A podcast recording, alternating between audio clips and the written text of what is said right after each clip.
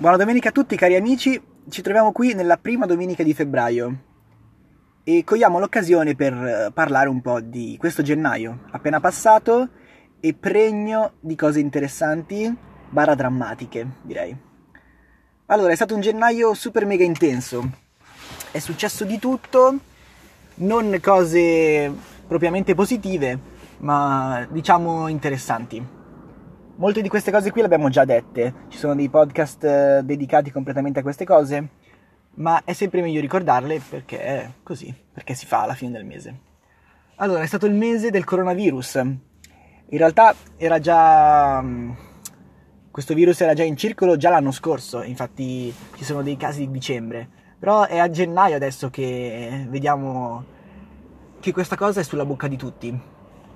Abbiamo già annunciato il fatto che non è una roba letale, non è un virus letale, è un virus molto contagioso e il fatto che sia contagioso fa paura alle persone. E infatti ci sono più di 14.000 casi di contagio, ma se andiamo a vedere le persone morte effettivamente per questo virus sono, tra moltissime virgolette, soltanto 300. Questo non vuol dire che queste persone non, non debbano essere ricordate e soprattutto non debbano essere anche prese molto in considerazione dall'opinione pubblica. Però, dall'altra parte, bisogna dire che questo virus ha un, um, ha un grado di, di mortalità molto basso, del 2%, e quindi non bisogna essere troppo allarmati da questa situazione.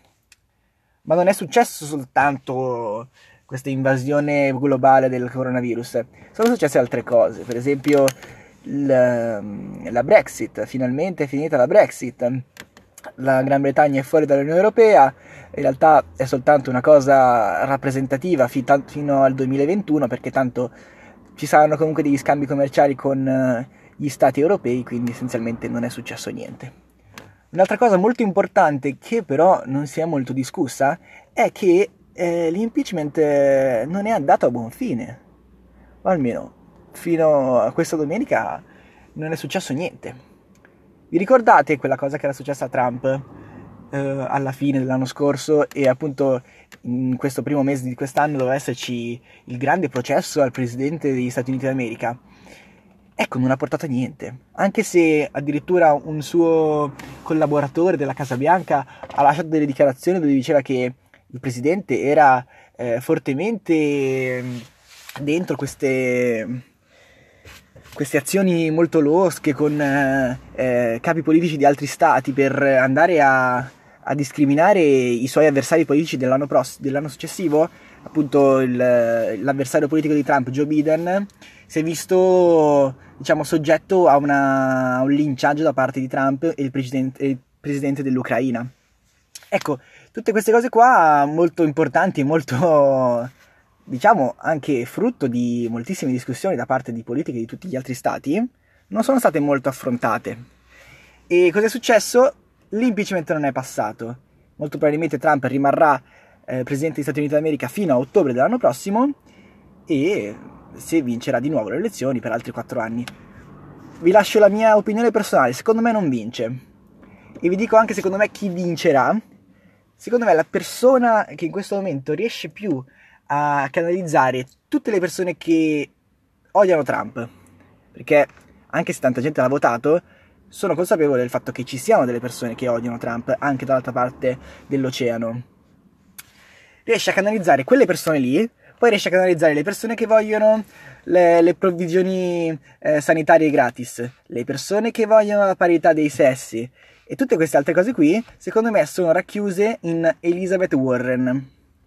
Ne parleremo nelle prossime settimane nella, nella sezione politica. Però ricordatevi questo nome perché secondo me è la persona giusta che serve all'America in questo momento.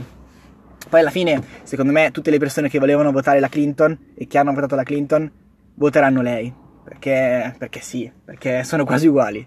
Se andate a vedere la foto sono molto simili.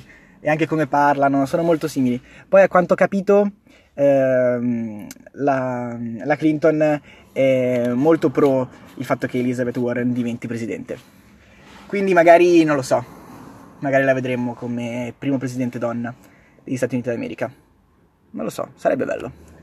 Altre cose, adesso è una settimana molto impegnativa quella che sta per iniziare.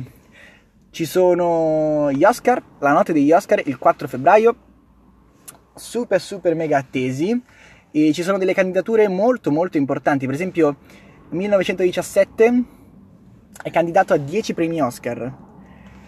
E insieme a Parasite, insieme a, al film di Joker, insieme a Storia di un matrimonio, tutti film molto importanti, anche il film quello di Sorrentino, il film quello che è uscito su Netflix, uh, The Irishman, e anche in realtà anche l'altro film che è uscito su Netflix, eh, La storia di un matrimonio, sono entrambi film dedicati a una ristrettissima cerchia di persone, infatti sono uscite su una piattaforma web, che però vengono chiamati, essere giudicati dall'Academy.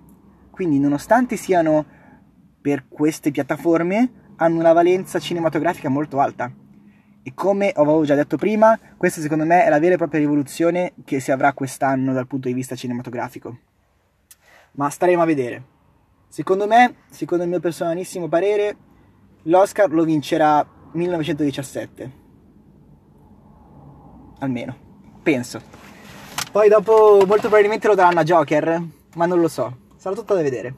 Poi un'altra cosa che succederà in questa settimana è il Festival di Sanremo tantissima gente, da, davvero tantissima. Ci sono già state delle, delle voci, ci sono già state delle, ehm, degli incontri dove eh, i presentatori si sono dati un po' del ridicolo, affermando alcune cose, alcune cose che molti hanno considerato sessiste, che dal mio personalissimo parere non, ven- non sono da considerare sessiste, perché è tutto il sistema che è sessista, non sono le persone che fanno riferimento a alcune cose sono sessiste. Ve lo dico in due minuti. Se si va a uh, preannunciare il fatto che c'è una persona nel programma e quella persona è lì soltanto per la sua immagine, non bisogna discriminare la persona che comunica questa cosa, ma il programma che ha deciso di prendere quella persona soltanto per il suo valore estetico. Le persone che sono lì sono soltanto belle? No, questo non vuol dire il fatto che non abbiano un cervello, non siano capaci di ragionare, o che magari la persona più bella del programma in realtà è anche la persona che ne sa più di fisica quantistica in tutto l'Ariston. Si stiamo semplicemente dicendo che Amadeus ha detto che molte persone di quelle sono lì perché sono belle e ha detto la verità. Perché in Rai, i produttori della Rai hanno scelto loro perché probabilmente faranno più audience rispetto a un'altra persona. Il fatto che siano intelligenti non vuol dire che possono essere intelligenti e belle allo stesso tempo, possono benissimo esserlo, ma probabilmente non sono lì perché sono intelligenti.